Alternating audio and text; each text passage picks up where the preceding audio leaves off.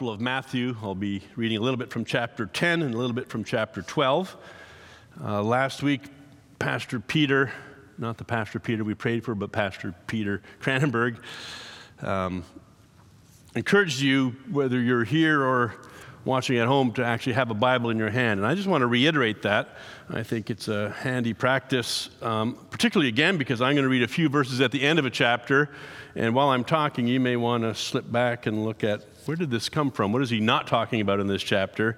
And see some of the context. That's always helpful. We try to point some of it out, but your ability to look at that yourself, of course, is a gift and a freedom you have, and I encourage you to use that whenever you can. So, first from Matthew chapter 10, I'll read from um, verse 34 through 39. Jesus says, Do not suppose that I have come to bring peace to the earth. I did not come to bring peace but a sword. For I've come to turn a man against his father, a daughter against her mother, a daughter in law against her mother in law. Your enemies will be the members of your own household. Anyone who loves her father or mother more than me is not worthy of me. Anyone who loves a son or daughter more than me is not worthy of me. Whoever does not take up their cross and follow me is not worthy of me. Whoever finds their life will lose it, and whoever loses their life for my sake will find it. And then from the end of chapter 12 of Matthew, a couple pages further, I will read beginning at verse 46. While Jesus was still talking to the crowd, his mother and brothers stood outside wanting to speak to him. Someone told him, Your mother and brothers are standing outside wanting to speak to you. He replied to him, Who is my mother and who are my brothers? Pointing to his disciples, he said, Here are my mother and my brothers, for whoever does the will of my Father in heaven is my brother and sister and mother. This is the word of the Lord.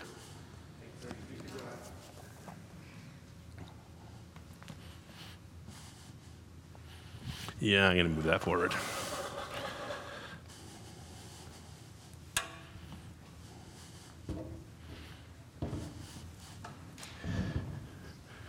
By the way, if you ever need to do public presentations, one great way to get comfortable is just start moving the furniture around on stage. It kind of gets you over the nerves part and gets you ready.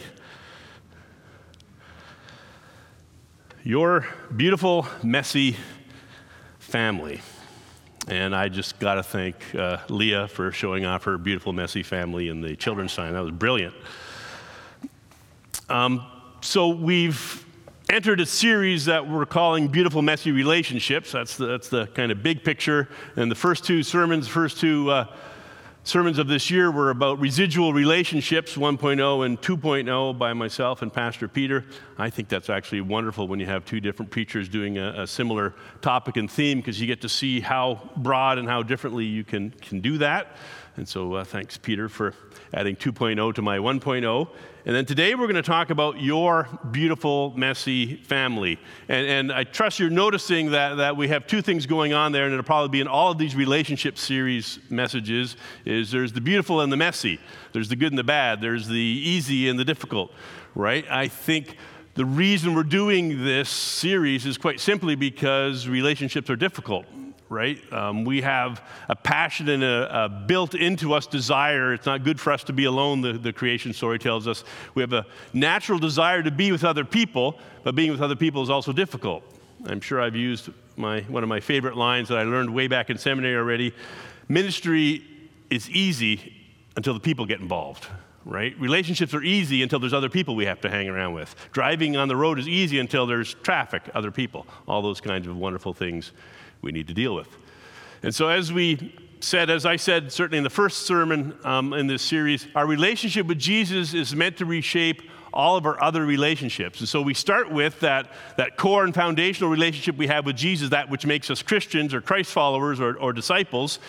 And we want to recognize, and we're going to do that today in terms of our families, how does our relationship with Jesus then change the way we relate and think about and function in the family context?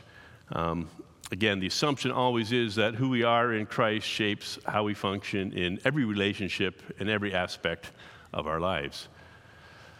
So, what does this mean?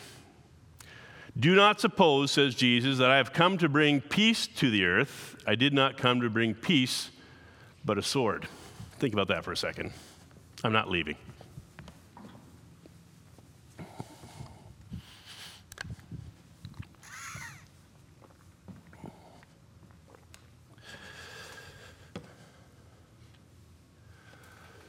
So, Christmas wasn't that far ago, and then we sang the angel song, Peace on Earth and Goodwill to Men, when Jesus was born. Later in the New Testament, it says, Insofar as it depends on you, live at peace with everyone. The fruit of the Spirit, love, joy, peace, ranks number three, if they're in order. And here Jesus says, Don't suppose that I've come to bring peace on earth. Don't be ridiculous. I came not to bring peace, but a sword. This is where that context thing comes in. You need to read this whole chapter to understand what Jesus is talking about here. And um, I'm going to explain it to you, and I want to give this warning. Um, it's always dangerous to explain a passage because sometimes then you're explaining it away. I don't want to take the edge off of what Jesus is saying here. He did say this. This is a quote, right? So Jesus did say, I did not come to bring peace, but I came to bring a sword. And I do want to explain it so you understand it because I don't want you to think that it's time to go out there and wreak havoc and get out your swords. But I don't want to take the edge away. You get, you get the, the tension I'm sitting in there, right? So, um, in this passage, Jesus actually, chapter 10 is really Jesus saying, Disciples, I'm going to send you on a tryout, on a mission. You're going to go out to only the people of Israel, and you're going to preach to them this good news the kingdom of heaven is near. Right? And then as Jesus prepares them, he says, There's a good chance you're going to get in trouble. Now, think about that.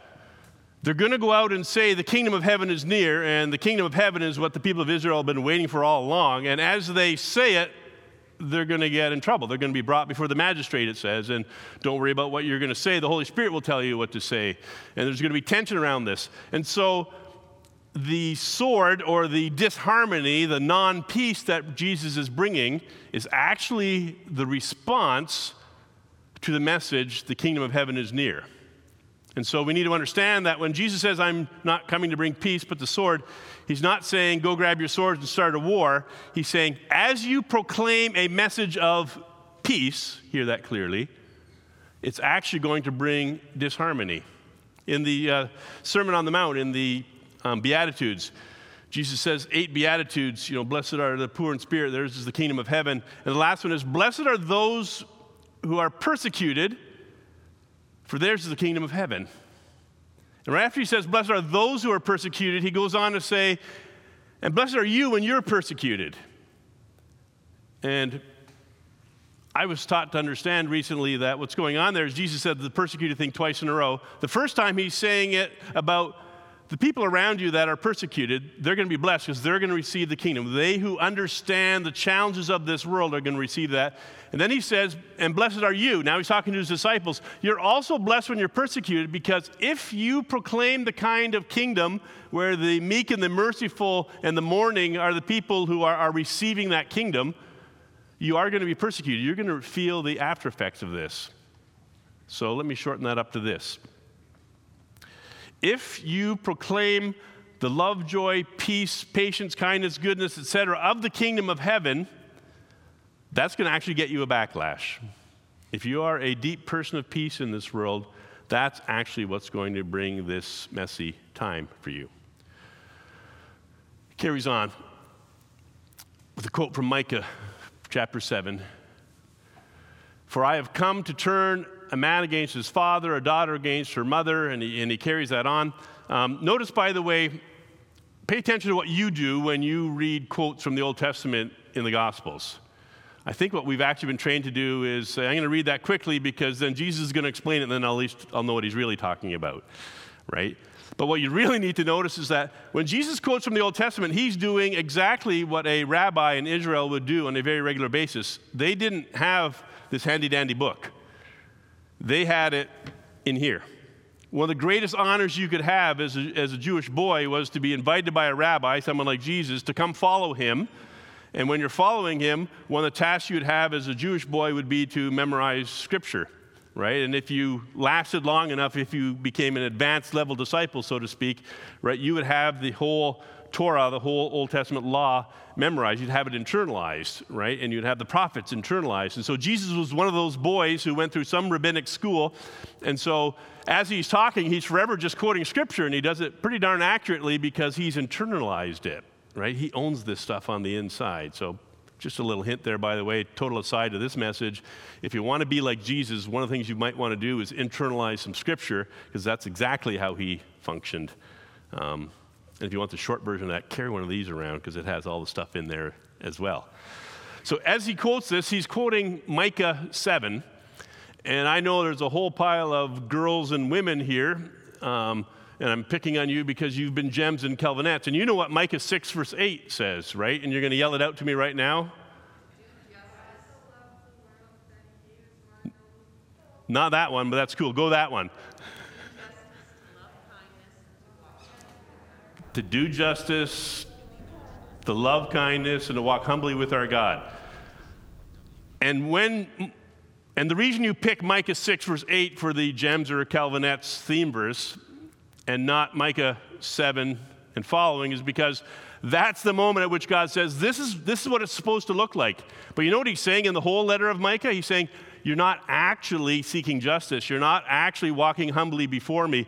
And when you're doing that, what's going to happen is you're going to have this enmity, this battle, this strife in your family. You're going to have man against his father, daughter against his. You're going to have family tension right? And so again, Jesus is quoting something that isn't God's prescription for life is that you fight with your parents and you fight with your children. He's saying what happens is if you don't seek justice for everyone, if you don't live out my kingdom as fully as possible, right? You can't even trust the people in your own household and you're going to have to watch out, right?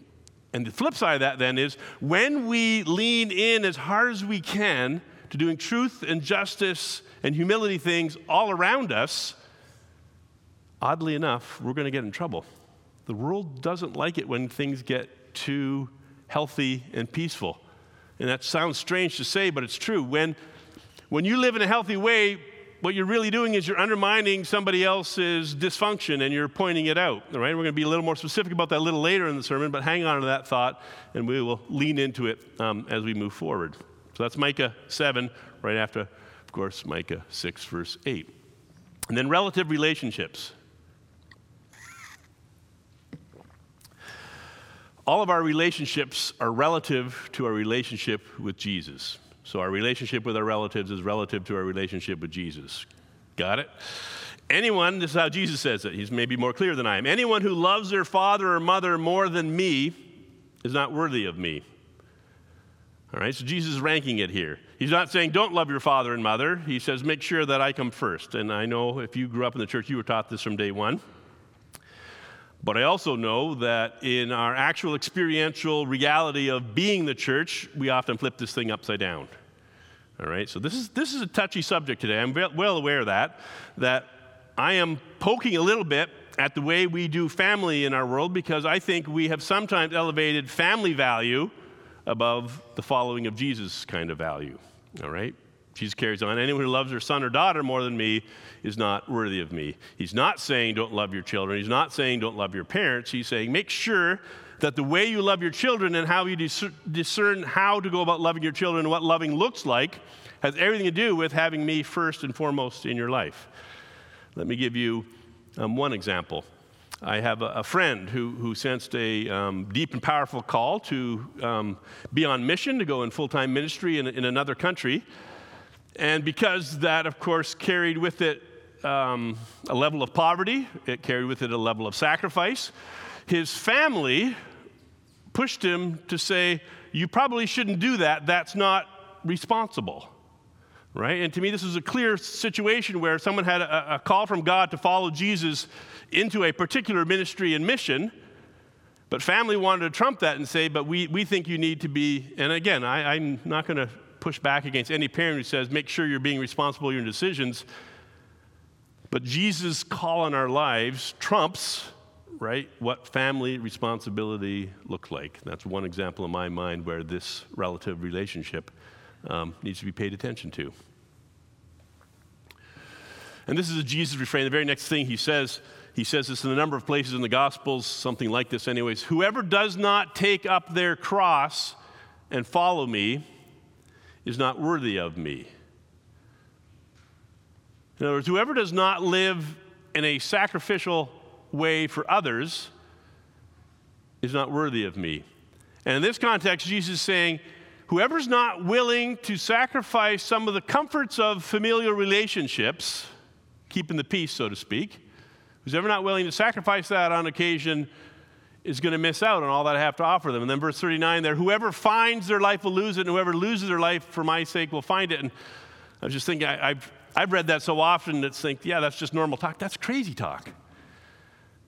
Because aren't most of us designed to try and find the best possible life that we can for ourselves? And here Jesus says, no, no, no, you can't go finding your life. What does he mean? What does he mean? I think he means this. If your objective is to bless yourself by having the best life that you can make for yourself, you're actually going to miss out on the true meaning of life. But if you're willing to sacrifice your own self first kind of desires, if you're willing to put me first, says Jesus, if you're willing to put others first, if you're willing to put the kingdom first, then you're actually going to find it. He's trying to tell us be on guard against those straight line approaches where what we do adds up to what the results that we get. Jesus' way is to say, You know that I went through death to get to life, right? You know that I came down into this world, even though I'm God, in order to be raised up into glory. You know that I laid down my life so that you could have life. He says it's that kind of upside down thinking that you need to continue to pay attention to. And so, again, in terms of family, it's not all about do we hang on to family values and do we have good family gatherings. It's does our family actually have a mission? Is our main purpose that we care for each other, or is our main purpose as a family that we find a way to reach in this world to sacrifice some of our preferences and benefits on behalf of those who are around us, on behalf of our neighbors? Whoever loses their life will find it. Whichever family loses its life will find it. That kind of challenge from Jesus. And then he applies his teaching. We're now jumping to chapter 12 because it seems to me that in this um, in this chapter, Jesus does what he had just been talking about in chapter 10. So while Jesus was still talking to the crowd, his mother and brothers stood outside wanting to speak to him. Someone told him, Your mother and brothers are standing outside waiting to speak to you. So think about this a minute. Say Pete Van Geese came up here and it wasn't a tech issue for once that I had. He was coming up here and he whispers in my ear, Eric, your mom's on the phone. I, of course, would get up and leave and say, Sorry, folks, my mom's on the phone, right? No, of course not. One, my mom would never do this, so mom, I know you're probably going to watch this at some point. I know you wouldn't do that. But that's actually, it's just inappropriate, right? Mary, Jesus' mother, is being inappropriate here. She's asking Jesus to stop what he's clearly been called to do. She pondered that in her heart in the Luke 2 story of, of, of Jesus' birth, right? She's asking him to stop that because they have this sense that family is going to trump the calling of God in Jesus' life. So I want to suggest to you that again, we need to take care that being family and valuing our family does not trump the purpose of mission that we've been given by Jesus into this world. Jesus applies it in that way. And he says these words Jesus says some really challenging things, right? I'm not sure I would ever say this Who is my mother? Who are my brothers? And then Jesus points to his disciples and he says, Here are my mother and my brothers, for whoever does the will of my Father in heaven is my brother and sister and mother. Jesus is giving us permission here to say to our family units, it's more important for me to be on God's mission, to be true to what I think He's calling me to do, than it is for me to keep the peace in my family setting. If my need to follow Jesus offends you, my brothers and sisters, my mother and my father, I'm going to have to go with Jesus' mission in my life. Now, in this present time, It's probably not hard to find tension in family. Um, in my experience, most families have differing opinions about how things should be handled with respect to COVID and vaccines and so on. So we're all getting the real wonderful privilege of trying to figure out how do we negotiate and manage things and walk as family when we have those differences. Now, I'm definitely not going to tell you that one side of this argument versus the other side, one's the kingdom of God and one's not the kingdom of God. Definitely not my place to do that. But it's an illustration of the fact that all of us are living in a world where those who are important people in our lives, our family members, right, and our church family members, see things a little bit differently than we do, and we need to figure out a way how do we walk forward with that? How do we first recognize that Jesus kind of promised these tensions would be there, so don't be surprised that they're there. But at the same time, find a way to walk forward in those things and to return to the meaningful peace, right? Even if the sword shows up, it doesn't mean that we're meant to say, yep, Jesus promised that we are going to struggle, so we're just going to sit in our struggle. No, Jesus promised that we are going to struggle, but he also gave us the tools and the calling to love God above all else and our neighbors ourselves. And of course, your neighbor does include your family members, absolutely for sure. All right? So, I want to give you some practical principles on how to do this. First and foremost, in case it hasn't been clear yet, sword play is not a requirement. Fighting is not a requirement. You are not required to find tensions in your family. Sometimes we feel uh, even along the lines of persecution. I, I think sometimes churches are looking for ways to say, look, we're being persecuted by the government because we don't have all the freedoms that we want and so on. No, persecution will happen in spite of your best intentions not to see it, right? Um, you will feel tension in family relationships even if you work your hardest to keep peace, right? So you don't need to bring the mess to the family. You don't need to say, God promised we were going to have tension, so I'm going all in and I'm just going to say whatever I think when I get together with my family. No, no, no, no, no, no, and no, right? Swordplay is not a requirement. You do not need to bring the lack of peace. Life will probably manage that all by itself, right? And then, own the messy parts of your family. I think sometimes because we value family so highly in the church. And sometimes I think we actually value family higher in the church than the Bible does. Jesus, in case you didn't notice, was a single man.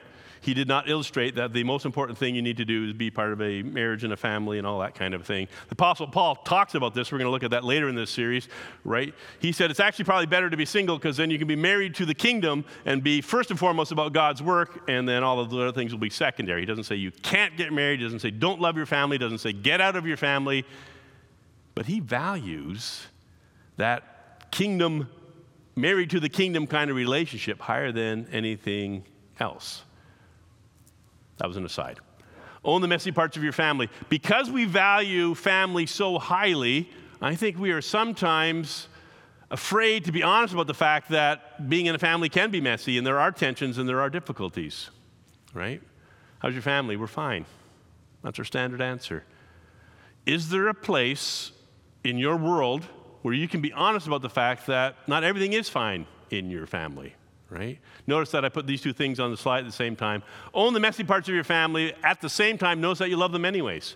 I was reading a couple of things that were sent to me this week about dealing again with COVID differences and doing that in a family where you're going, I don't know where this person's coming from. They think so differently than I do, right? That happens from both sides of the argument. But then recognizing, but I love them. They're my family, right? they're part of who I am. Even if you're frustrated with your parents or your children, you recognize they, maybe part of your frustration is they carry a lot of the same DNA and training and habits and styles and characteristics that I do, and maybe that's what's frustrating me there, right? So there's this dynamic interplay of our families are messy, but they're also beautiful and we love them. And it's probably important that we say that kind of stuff just simply out loud. That we're able to say honestly, you know what, there's some, there's some messy parts to my family. There's some broken relationships. There's some people that I'm not getting along with the way I'm supposed to. But also recognizing, but I'm loving them and I'm hanging on to this and I'm going to find a way. I'm going to commit myself to moving forward. So when people come to me as their pastoral counselor, let's say, and they share with me stuff that's happened in their family, almost inevitably, they will say, but they're not bad people. But they're not bad people. And I'm always struck because I'm thinking, you somehow assume that because something messy happened in your life, put up your hand, by the way, if nothing messy's ever happened in your family life, good for you to keep your hands. It's always easier if I let you keep your hands down, right? Everybody in the world, every family in the world has messy stuff. Our role as church family is not to come here and pretend that we don't have messy stuff, but to be, be the people who know if and as I bring that stuff before God, that's where the healing starts to play, take place. I'm going to be honest about it, I'm going to own it and own the fact that I love them. And that's the formula, that's the beginning, that's the foundation, right? The harder we hide it, the harder we try and push it down, you know we can all see it, right? When you're pretending that your family is just perfect, you're trying so hard to pretend that your family is perfect leaks. Hate to break it to you. It leaks, and people can see that. We're way better off getting ahead of the curve and saying, you know, my name's Eric, and I come from a messy family. I came from a messy family and I'm a parent of a messy family, right, on both of those levels. When we can own that part, it actually allows us to start dealing a little more honestly with the specifics of what's messy in those families. So, number four, extra credit. So I call this extra credit because it sounds like it's a stretch. Jesus basically said it this way, didn't he? Unless you do this, you don't actually have a part of me. So, extra credit for Pastor Eric in our world is actually baseline material for Jesus. Spend some time figuring out what your family stuff is that hampers you in following Jesus fully. All right? So, when you, um, so we as a staff have been doing the book, I, I, told you about it probably when I first got here almost a year ago. Um, it's called The Leader's Journey. I call it the stupid book. And I call it that because it's like it reads my soul and my mind, and it talks a lot about my family and says, you know, if you're in a family, then these kind of things take place, and then you react this way, and that comes from your family. You need to deal with that stuff if you want to become a healthier, more whole person. Right? So the way it basically comes down to this the way to make your family dynamic more healthy is not to try harder to pretend that it is already healthy, but to actually go back and find that safe place where you can first say to yourself, these are some of the dynamics. You know what? I react really strongly to controlling people because my father was controlling, right? Or I react really um, strongly to people who are, are excessively nurturing because my mom was excessively nurturing and didn't allow me to stand up for myself. Whatever, whatever your story is, that shapes how you function in Christ's kingdom, right? And so when Jesus says to you, unless you love me more than your family, unless you're willing to let my truth trump some of the dysfunctional dynamics of your family truth, you're not going to enter into the fullness of all that I have in store for you. Right? Let me put it this kind of blunt way. When I talk with people like Pastor Peter Cranenberg, who's an intern, when I talk with folks who are thinking about going into ministry, I always tell them this job will push all of your buttons until you deal with that stuff. And then when I do weddings, I say this to, to both members of the couple Marriage is perfectly designed in this way. This person God has given you is going to push all of your buttons until you deal with your stuff. That's why you argue at home, by the way. Because God has perfectly designed people around you to help you deal with your messy stuff honestly, so that when you bring it before Christ, when you become honest about it, when you find healing, when you do the forgiveness track, when you do the confession track, when you have that healing track that God has given us, you can be a restored person who lives in a healthier relationship at home, in the church, and in your neighborhood because you'll have this sense of myself is the self that God created me to be and healed me to be in Jesus Christ. And it's that person that I put forward to allow me to follow Christ more fully. So, this is a do you dare? Do you dare look at your life, your journey. I can give you material to help you do this if you want to. Just ask. And figure out what is the stuff that's hampering me from being the fullest, most healthy person in relationship in all my relationships in this world? And are you willing to face that stuff down, to deal with it, to confess what needs confessing, to forgive where it needs to be forgiven, and to move forward in these relationships in a more and full way. Jesus did not call us to follow him so that someday we can get out of here and go to heaven. Jesus called us so that we can live right now by all the truth, justice, and love that he calls us to, so that here in this world we can be examples of what true and healthy and good relationships look like. Your calling from Jesus is to step into that and follow him. Amen. Let's pray. Lord Jesus, we sit before you as messy people who, and we scratch just a little bit beneath the surface, can recognize our own mess and brokenness, what we have done that's hurt, and where we have been hurt by others. And Lord Jesus, we just pray that you would help us be daring and bold enough to trust your truth and to step out in faith and share first with ourselves and also with a meaningful and important other in our lives, the kind of things that we're working on that we need help with, where forgiveness needs to take place, where confession needs to happen. And Lord, we pray that as you help us boldly step into that reality, we may find the truth of healing and forgiveness and restoration, and that it may show in our relationships at home, in the church community, and all the relationships that we have in all of our life. All this we pray, Jesus, trusting you in your holy name. Amen.